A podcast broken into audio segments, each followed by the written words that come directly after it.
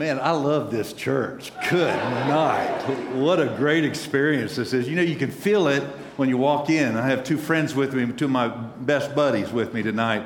They look like um, bodyguards. They're not bodyguards, right? I, can't, I couldn't afford these two guys, but they're, they're my best friends. And uh, they came here to join us. We walked in and we turned around and said, You can feel it in here, can't you? And um, man, what a beautiful worship experience. I'll tell you what, if the preaching is as good as the music on, on Sunday in this, this place, this place is a dynamic place. Good night.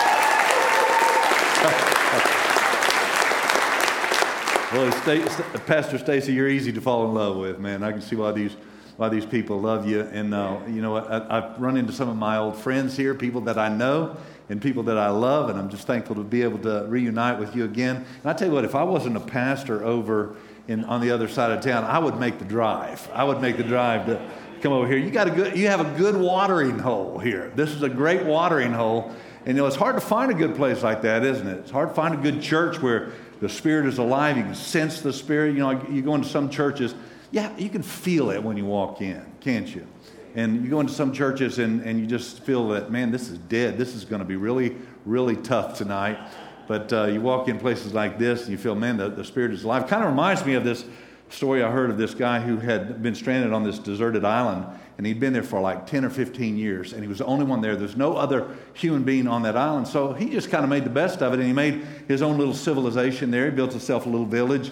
Well, finally, another group came along. They just happened to stumble on that island and they found this uh, poor old guy. He was happy as he could be. And uh, they were amazed to see this civilization that he had developed, a little village that he had developed. And he had an outdoor cafe there by the water, you know, where he used to um, enjoy the evenings, and he had built a little uh, fallout shelter for the typhoon season, and he had a beautiful home there, and he had, it was like a triple decker home there in this big tree there on the island, and and uh, they looked over there and they they were just amazed at what this guy had done, and they looked over there and there was this building and it had a steeple uh, a steeple with a cross on the top of it, and they said, "Well, I guess that's your church." He said, "Yeah, that's where I." That's where I go to church. And they looked over there, and there was one that was kind of overgrown, and it had a steeple and a cross on it too, and it looked kind of abandoned. And they said, Well, if that's your church, then what is that? And he said, Oh, that's where I used to go to church. That church is dead.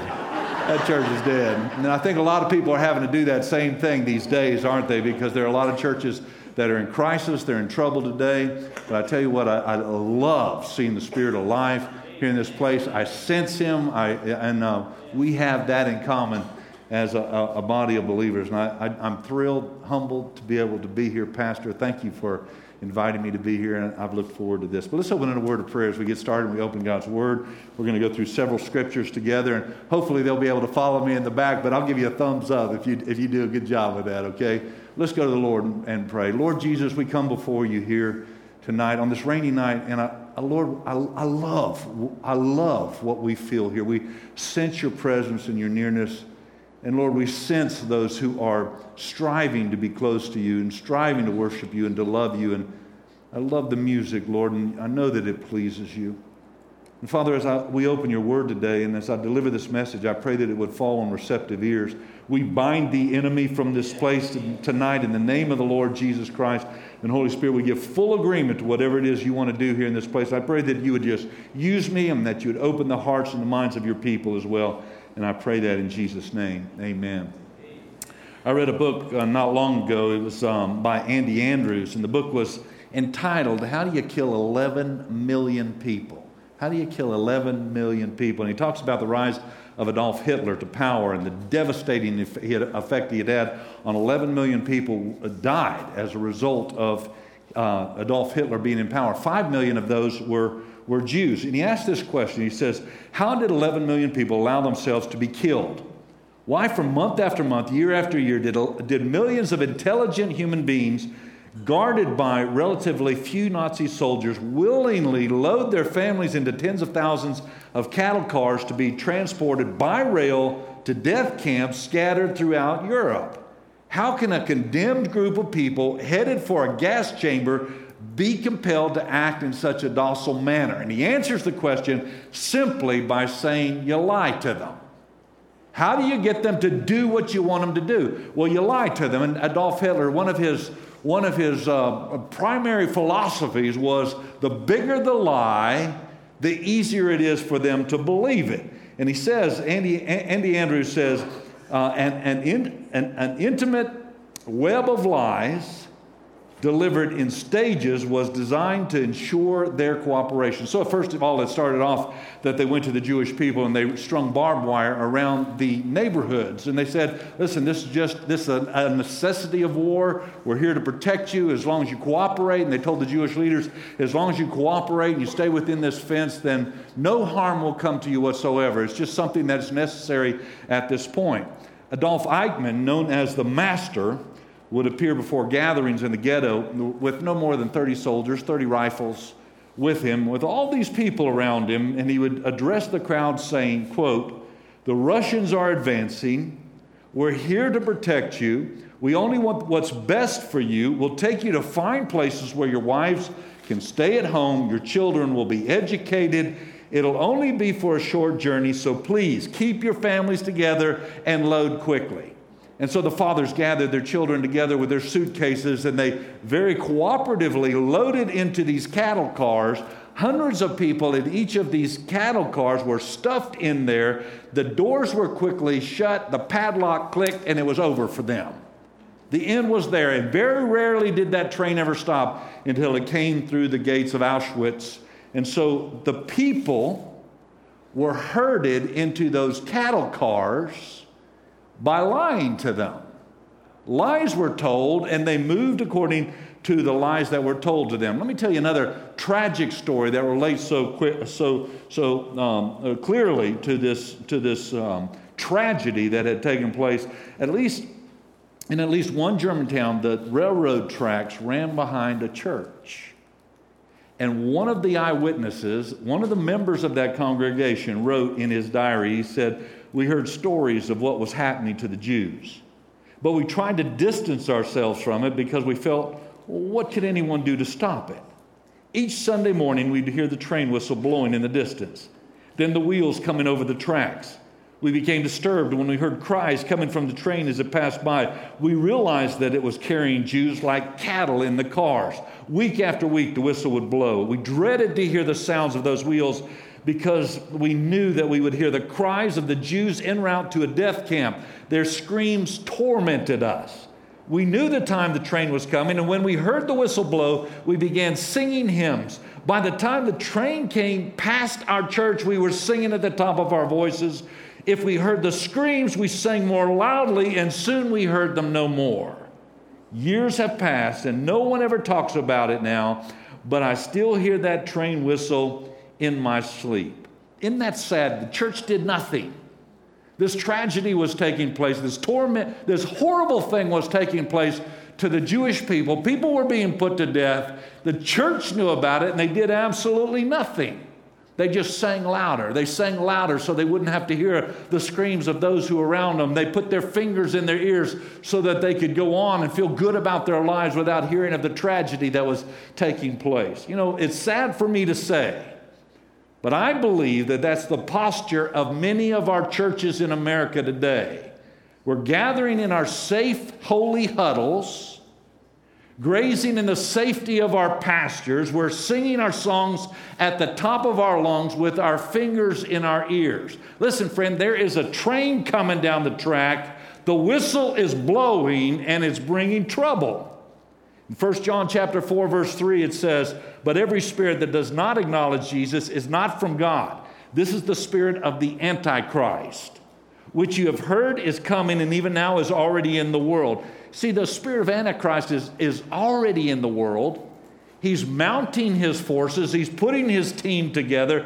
History is rushing towards the end. And listen, for the church of today, it cannot be business as usual any longer.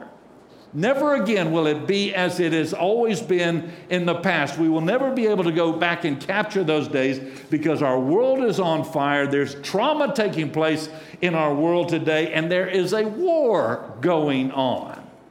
There's a war going on spiritually, a spiritual warfare that is taking place, and there is a physical warfare that is taking place. The enemy is within.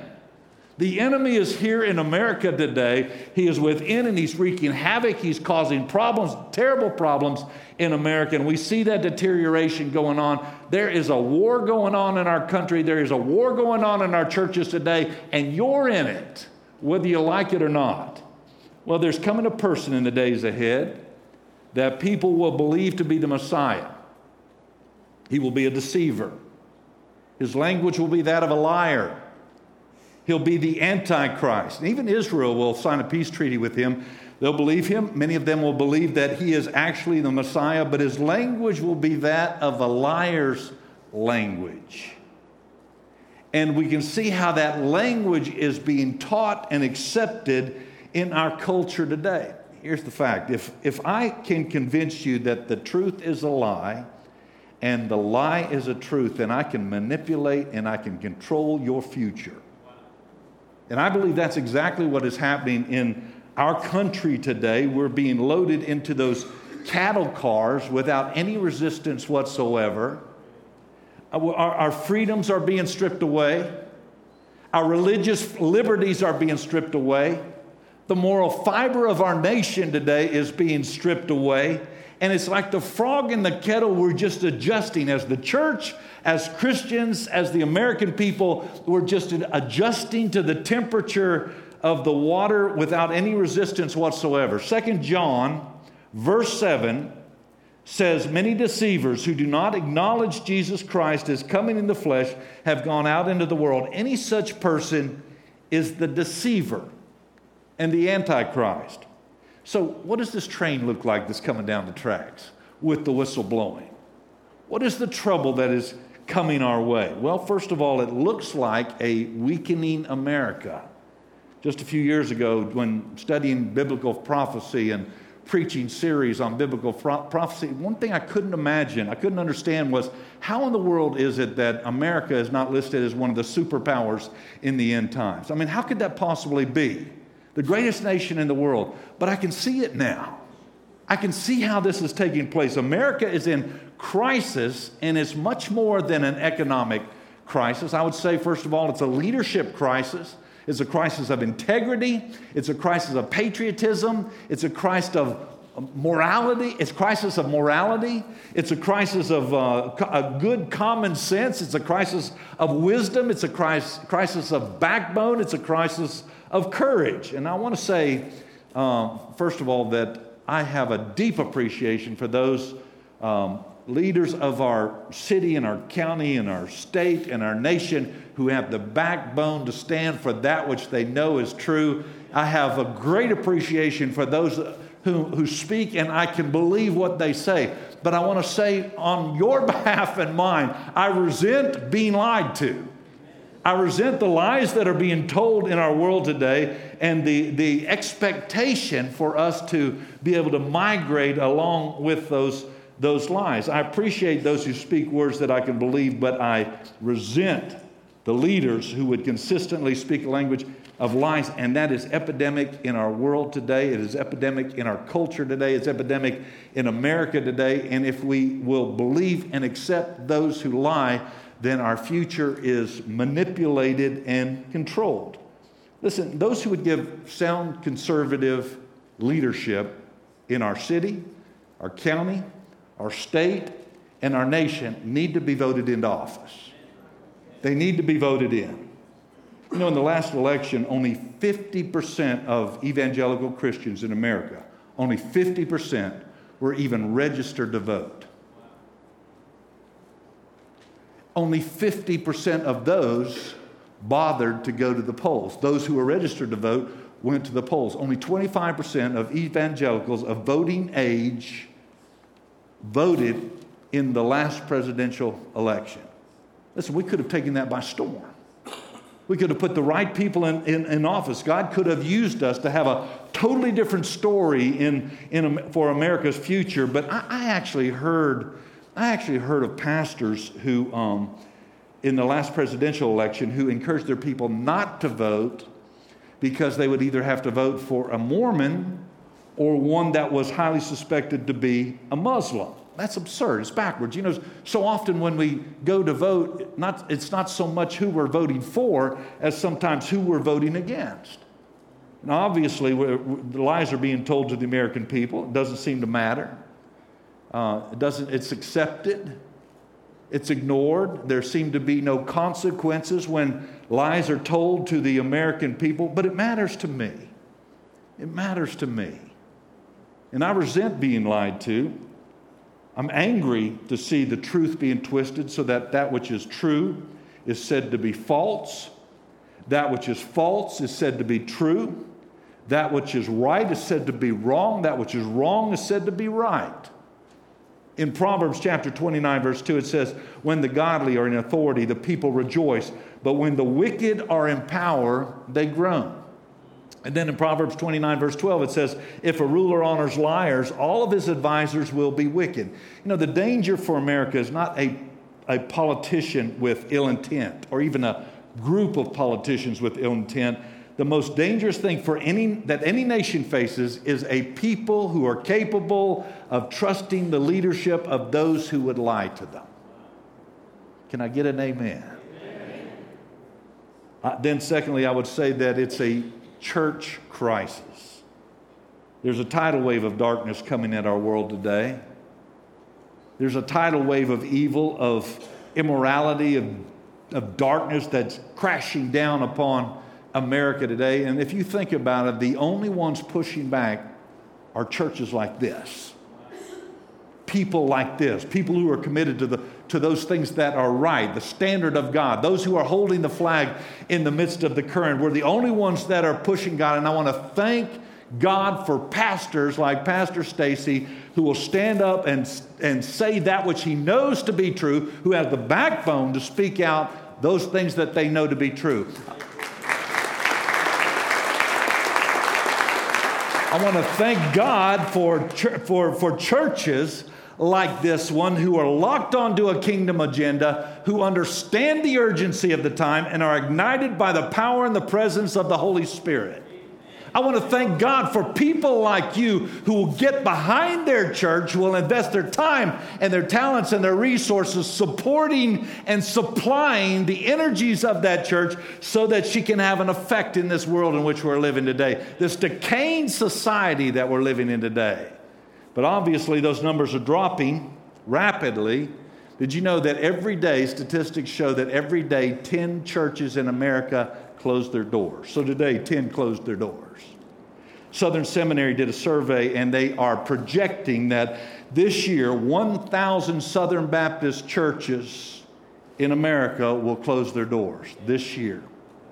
They project that 3,000 from other denominations will close their doors.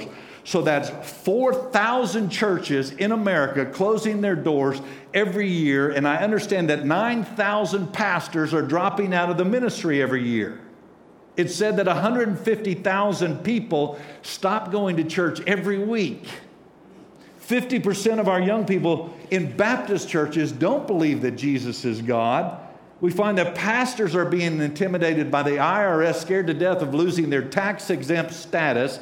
They're being told what they can and they can't say. The ACLU are attempting to intimidate our pastors. There are those who want to file lawsuits for preaching Romans chapter 1, saying that it is a hate language today. There are freedom from religion organizations that are trying to tell our pastors, standing in the pulpits of God fearing churches, God honoring churches, and they're trying to tell us what we can and we can't say. Nobody should be able to tell God's servants preaching the Word of God what they can and they can't say. There is a crisis taking place in America. There is a crisis taking place in our churches today. And, eh, you know, if a pastor speaks out on political issues that are taking place in America, there are always those out there that want to snap and they believe that we should just sing a little louder, louder at the top of our lungs and put our fingers in our ears. And then thirdly, I would say it's a moral crisis, and I wish I had I could do a series on this. I wish I had time to talk about the deterioration of the family. And how the family union is a unit uh, where there's a man and a woman committed to each other for a lifetime are rearing their children as the next generation of godly leaders. That is a rarity in our society today. I wish I had time to talk about absentee parents who have become irresponsible and distracted on the priority of rearing their children as the next generation leaders. I wish I had time to talk about this militant homosexual agenda that is being shoved down our throats, this same sex marriage attempting to redefine God's institution, God's design for the family, a man and a woman committed to each other for a lifetime. And I tell you something, as the church, seeing that gay flag on our courthouse downstairs ought to be fuel on the fire as far as our involvement in what is taking place in the world today that we take our fingers out of our ears, we get our face out of the sand, and we stand up for that which we know is true. We speak up for that which we know is true. I wish I had time to talk about the um, couples living together outside of marriage, which has become epidemic in our society today. I wish I had time to talk about, about the uh, violation of the marriage vows as affairs are running rampant, even in the church today. I wish I had time to talk about the sexual abuse that many of our children and women are experiencing, even in the churches today. I wish I had time to talk about the human trafficking that we are experiencing, even in America. Atlanta, Georgia is the hub of international human trafficking today. But I want to spend our time, the rest of our time, talking about another characteristic, an alarming characteristic of this train coming down the track, blowing its horn bringing trouble to us, and that is a great crisis that we're facing throughout the world and here in America, and that is the rise of Islam and Christian persecution. Islam is on the rise in the world, but it's here in America too. Did you know that 60,000 Americans convert to Islam every year? 80% of Christian converts to Islam were raised in Christian homes and went to churches like this. In New York City alone, there are over 700,000 Muslims. Since 1973, Saudi Arabia has spent $78 billion to spread Islam in America. Not million, $78 billion to intentionally spread Islam in America. 27% of Islamic converts uh, come from our American universities. You know, it's almost like it's almost like America is cowering with tolerance to the demands of Islam in this nation, and the intimidation of Islam in this nation. And I think, I believe that uh, the political correctness that has been inflicted on our society is going to absolutely destroy this country. In Syria, fighters from 50 different countries are being trained for jihad. There are 62 training camps here in the United States for Al Qaeda, Hamas, the Muslim Brotherhood, and Islamic Jihad. There are 3,000 Islamic mosques here in America. There are 1.7 billion Muslims in the world today.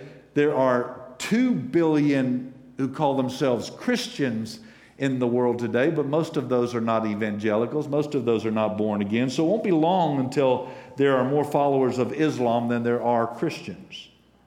A priority ambition of ISIS that we see, as we see so much on the news today, the Islamic State of Iraq and Syria, is to create a confederacy of Muslim nations called the Caliphate and their aim is to be a threat to all nations, taking one border after the other, erasing the colonial borders, and being a, a, a, a, significant threat to the United States. Even Turkey now has changed their alignment from, from, the, uh, from the west to the east. ISIS is beginning, is, is, ISIS is the beginning of something.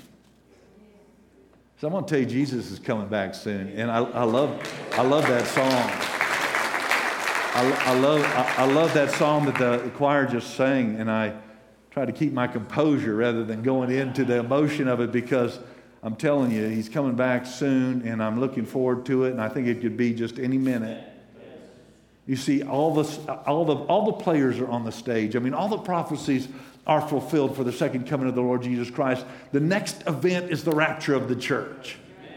In the Wall Street Journal today, I wish I had, a, had an opportunity to bring this article to you, but I was reading in this article that now Russia and China are partnering with each other. They're either even going to share a common cur- currency for a period of time because of the economic sanctions that have been leveled against um, uh, Russia because of the crisis uh, in the Ukraine. Now, China, there's Gog and Magog. I mean, there it is the Bible coming to life. I saw in that same, in, uh, in the Wall Street Journal today as well, how the Catholic Church is relaxing their stance on the homosexual lifestyle. There's the apostasy of the church. It's rolling right out in front of us. Man, we as Christians have to open our eyes because Jesus said, when you see these things come to pass, we don't know the day or the hour, but we do know the season. The smell is in the air. He says, When you see these things come to pass, you fools, why do you not discern that my coming is here? Man, he's coming back. He's coming back, which changes the complexion, the motivation, the programming the words, the intention, the passion of the church today, knowing that the Lord Jesus Christ is coming back, we have to get our people ready. We have to prepare the bride, prepare the bride for the coming of the bridegroom. Joel chapter 2, verse 1 says, Blow the trumpet, sound the alarm on my holy hill. Let all who live in the land tremble, for the day of the Lord is coming. It's close at hand. I believe that we are in the shadow of those last times which means that the forces of the Antichrist are being prepared. That's why I say it's never going to be again like it once was. It'll never again be like it once was. We as the church cannot go about and do business as usual any longer. There has to be an intensity, there has to be a passion, there has to be a fire. In the end times, there will be a, an opposition towards Christ and his people, such as is unprecedented as has never been seen before. More Christians have been martyred in the last 10 years than, than in all of history combined. I would think that that even, that even is honed down to the last five years. What we see taking place in the Near East, in the Middle East, we see Christians who are being beheaded, their lives being taken uh, because of their faith in Jesus Christ, because they won't denounce their faith in Christ, they won't convert. I hear stories, I read stories about Christian people who are, who are, um, who refuse to denounce their faith in Jesus Christ. And so they have to watch their daughters being taken away and sold for $10 a head as sex slaves because they refuse to denounce their faith. They see their little children beheaded with a small knife while they're still alive because they refuse to denounce their faith. How many of us would be able to stand against that kind of pressure? If you saw your 15 year old daughter being taken away because you refused to denounce Jesus Christ and convert to Islam, being taken away and sold as a sex slave, never to be seen again. To see your five year old boy being beheaded with a small knife because of the fact that you refuse to denounce your faith. I hear stories of little children whose faith is so strong, so audacious, that even little children refuse to denounce their faith, the faith in the Jesus that they love and trust, and therefore their lives are taken because of their stance. Man, how many of us have that kind of faith? How many of us would take that kind of bold stance? As Jesus told us of the signs of his coming in the end of the age, he said in Matthew chapter 24, verses 9 through 10 Then you'll be handed over to be persecuted and put to death, and you'll be hated by all nations because of me. At that time, many will turn away, and I suspect, I, I underline that because I suspect that that will be many sitting in our churches, churches like this one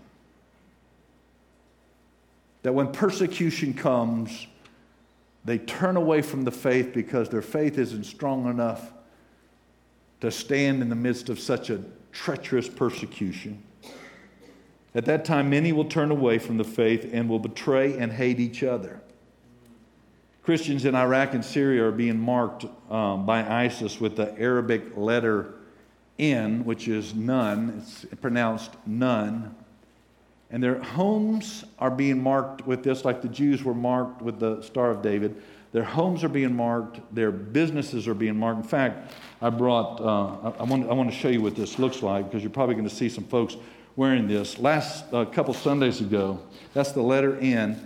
And what it means in Arabic, the reason they're marking them with the letter N, it means Nazarene or follower of the Nazarene or Christian. So they're marking the Christians with this mark. We gave, um, in fact, I, I ordered one for every person that came to our church a couple of weeks ago. And when they came in, we handed these out to them. And it says on the back, we stand with our persecuted brothers and sisters, Matthew 5 10. They were going out to eat after church. All these, the whole congregation had these black t shirts on, identifying, bringing awareness to those who are being persecuted in the Near East. And, um, and as they went out to eat and went to the restaurants, they got some they got some significant looks. The people wondering what in the world that was, and they had an opportunity to bring awareness and to identify with those who are being persecuted um, in, in, uh, in the Near East because of their faith. Our Christian brothers and sisters are being driven from their homes, killed. These, these are our brothers and sisters. These are people like us. They're being driven from their homes, their businesses, killed, tortured, raped, sold, kidnapped, buried alive, and beheaded. God have mercy on the church in America if we continue to turn up the music with our fingers in our ears, singing louder and louder to deafen our ears to the cries for help and hope by those who are giving their lives for the cause of Christ in these treacherous times as they, we hear the cries of those in the train as it's passing by. God have mercy on Bible talks about the beheading that will occur during the tribulation. Now, I don't know where, what Pastor Stacy teaches you, but I'm a pre-trib guy. I believe we're, get, we're getting out of here. The scripture doesn't say that we're destined for a day of wrath, and I believe that in the twinkling of an eye, at a moment when we least expect it. I'm expecting it now, so I know it can't happen right now. But in a moment when we least expect it, we're going to be taken off of this earth and we're going to leave this thing behind glory, man. Thank you, Lord. Thank you. For, we've not been destined for a day of wrath. But I, I do believe that we're not going to go through the tribulation, but it sure looks like we're in the shadow of it.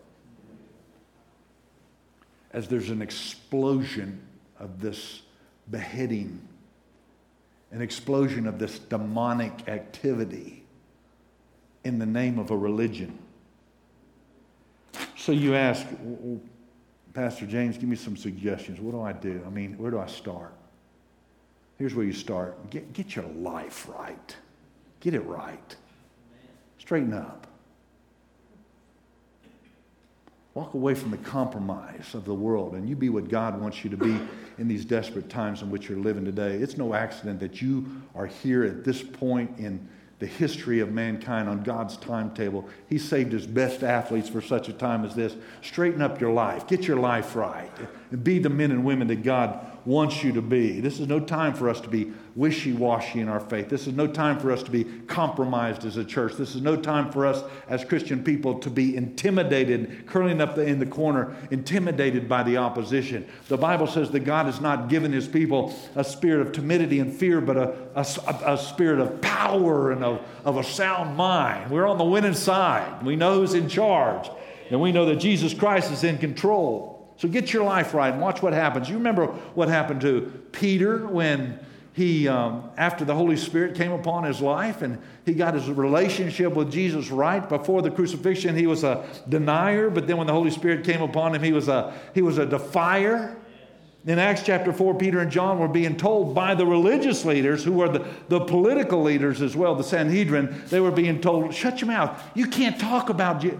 They were being told the same thing that you are being told today. That is, you can't talk about Jesus. You can't pray before a, a football game. You can't pray in the military. You can't wear that cross. You can't carry that Bible. You can't have your Christian clubs. Quit talking about Jesus. Quit talking about Christianity. It's against the law. Peter and John stood before the Sanhedrin, filled with the Holy Spirit, and they said, Now let me get this right. You're going to tell me what I can and I can't say.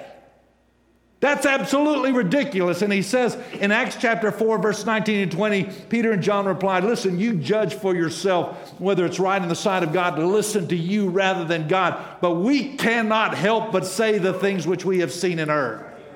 That needs to be the audacity of Christians today, where we stand bold in love. We're standing bold for the cause of Christ, holding that flag in the midst of a rushing current. So start by getting your relationship with Christ right tonight. Then watch what happens. Watch what he does through your life. And then I would say, secondly, get out there and vote. You exercise your God given responsibility and right as an American and vote. You can make a difference. I think you know, hopefully, you know that this is perhaps one of the most critical elections that is upcoming that we could possibly, possibly have. And I have said that every election, I think, and it gets worse. But listen, we have, as, as I was with a group of pastors yesterday and we were talking about a strategy. How do we get our people out to vote? How do we help them to understand those who stand for our biblical values? How do we get our people out to vote? And one politician sitting there said 2,000 votes would win an election here in the state for our state representatives. 2,000 votes. And we thought, well, Goodness gracious, you put this church and our church, one or two other churches together, people of voting age, we could do that. Why don't we do that? Why don't we go and put those conservative, Bible believing people into office because they can make a difference? This is absolutely critical. The representatives that we put into the House, North Carolina House this year, it is absolutely critical that the right people be put in. So, so get out and vote. Speak up. Write your congressmen, write your senators, call them on the phone, let your voice be heard. And remember that it's not your opinion that matters, but it's the Word of God that matters on these issues. And then stay informed, I would say, stay informed and offer your support. Watch, watch the news, read the paper, know what's going on in the world. Make some noise to create an awareness for the, of, for, on behalf of those who are being persecuted in your realm of influence, on your platform. Your pastor is using his platform. I'm using my platform. We're getting the word out. Now you use yours. You're the ones who make a difference. You're the ones who affect the future of our nation, the elections that that take place. You, use your platform. Give your financial support to those who are trying to help. We took up an offering two, two, two, two weeks ago to Heart for Lebanon, who are trying to feed these refugees that are coming, coming into Lebanon over the border, who are fleeing from this persecution that has taken place. Our people gave generously in an offering in order to be able to do something to be able to give some kind of support to those who are trying to help, and then put pressure on Washington to step up and help these people. I remember speaking with a Vietnamese pastor of an underground church in Vietnam, and he was telling me the persecution that they were experiencing. This was several years ago when President Bush was in office. And he was saying to me that the level, the intensity of persecution that they experience is in direct correlation to the amount of pressure that our, the American president puts on their government if the president of the United States understands that there's persecution, persecution taking place in a nation, he has a direct effect. So much more could be done for those who are suffering so. Then I would say get involved in your church. Get in there and get your hands dirty. Don't just come and sing your favorite songs. Get in there and get your hands dirty. Invest your God given gifts, talents, abilities, and resources into something that is going to outlast you. Use your financial churches to enable the effectiveness of this church. I just mentioned to you a minute ago that, a few minutes ago, that 4,000 churches in America are closing their doors because they're dying. This one's alive. This one is alive. So give her what she needs. Some of you don't give anything. Some of you don't even tithe. That's, that's the ground floor. That's where we start. I mean, that money isn't even yours. I hear Christians say, well, God is just prospering me. He's just blessing me. But they give nothing to the church. They don't tithe. Yeah, they're being, they're being prosperous with stolen money. We use our money, the resources, the prosperity that God gives us to build our own kingdom rather than His kingdom. What does He think about that? What do you think God thinks about that? Doggone it, if there's a church like this one that is fired up, full of the Holy Spirit. You have great preaching, great music, great worship. The people are filled with the Spirit of God. Give her all the support that she needs. And I'll say this that this church already has everything she needs to do what God has called her to do, but it's in your pockets. That's the problem. You've got to let it go. Support your church, get behind your church. The need is great. We need to get on board. And then I would say, fifthly, to get down on your knees and pray. Pray for those who are being persecuted, people you don't even know, but their lives are being torn apart because of their faith, their commitment in the Lord Jesus Christ. Pray for this nation. She's in crisis. God, have mercy on us. Pray for this upcoming election. This is very, very serious. Very, very serious. You get into that voting booth and you vote, and you vote your biblical values, not your opinions. You vote your biblical values, but get out there and vote and, and, uh, and then pray for your church. Here's a scoop if there's a church like this that is doing something for the kingdom and God is working, you just know that the enemy is not happy, all right? Because he's having a field day in some churches, and he wants in this one. And I want to tell you something about your pastor the, the crosshairs are aimed at his head. The enemy wants to take you out, Pastor. He would love to take you out because if he can mess up your life and your family, then there's a ripple effect through the lives of the people that you influence. There's a spiritual warfare that is taking place, and I believe that if God would open our eyes right now into the spiritual realm and we could see into the spiritual realm, it would scare us half to death we would see the enemy encamped around this campus, just desiring, waiting for the right move, waiting for somebody to mess up, waiting for entrance, waiting for disobedience to take place, waiting for the prayer cover to lift so that they can infiltrate. And I'll tell you what, as a pastor, I can tell when the prayer power in my church is weakening because I can feel the attacks that are taking place. Your pastor and your staff are experiencing things that some of you will never experience because of the warfare that is taking place, the spiritual warfare that is taking place in his head, in his life, in his heart, in his emotion. And he needs to be covered. He needs to be covered by people who pray. They pray for their pastor, not just for him, not just because they love him, but because he and his family, the effect that the enemy would have on his family would affect every one of you if something traumatic happens. So pray for your pastor. You pray for your staff. Know that the enemy is not happy about what is, take, is, is taking place here right now. And I'll tell you, one of the most vulnerable times in the life of a church is when things are going well. We all just let our guard down because we're so happy.